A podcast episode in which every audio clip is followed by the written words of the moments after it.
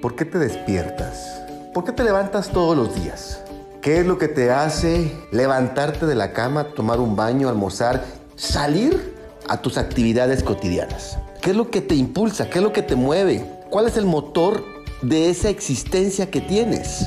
La pregunta de por qué hago lo que hago y para qué hago lo que hago son dos preguntas importantísimas para encontrarle un sentido a nuestra existencia, a nuestro diario vivir para no sentirnos que somos robots, máquinas automatizadas que se despiertan como si fuéramos monitos de cuerda, se bañan, almuerzan, se van al trabajo, regresan, hacen actividades, se acuestan y al siguiente día exactamente lo mismo.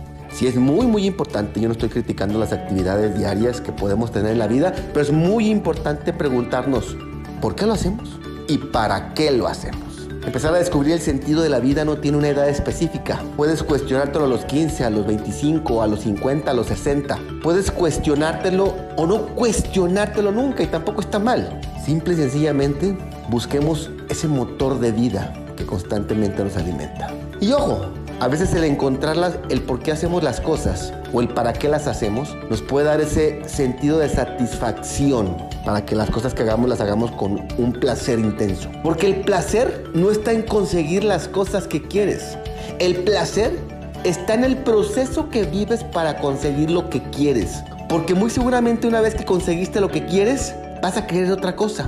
Y entonces empieza un placer nuevo o un proceso de placer nuevo. Yo te invito a que todos los días en nuestra existencia nos preguntemos, ¿por qué y para qué hacemos lo que hacemos? Vibra más, siente más.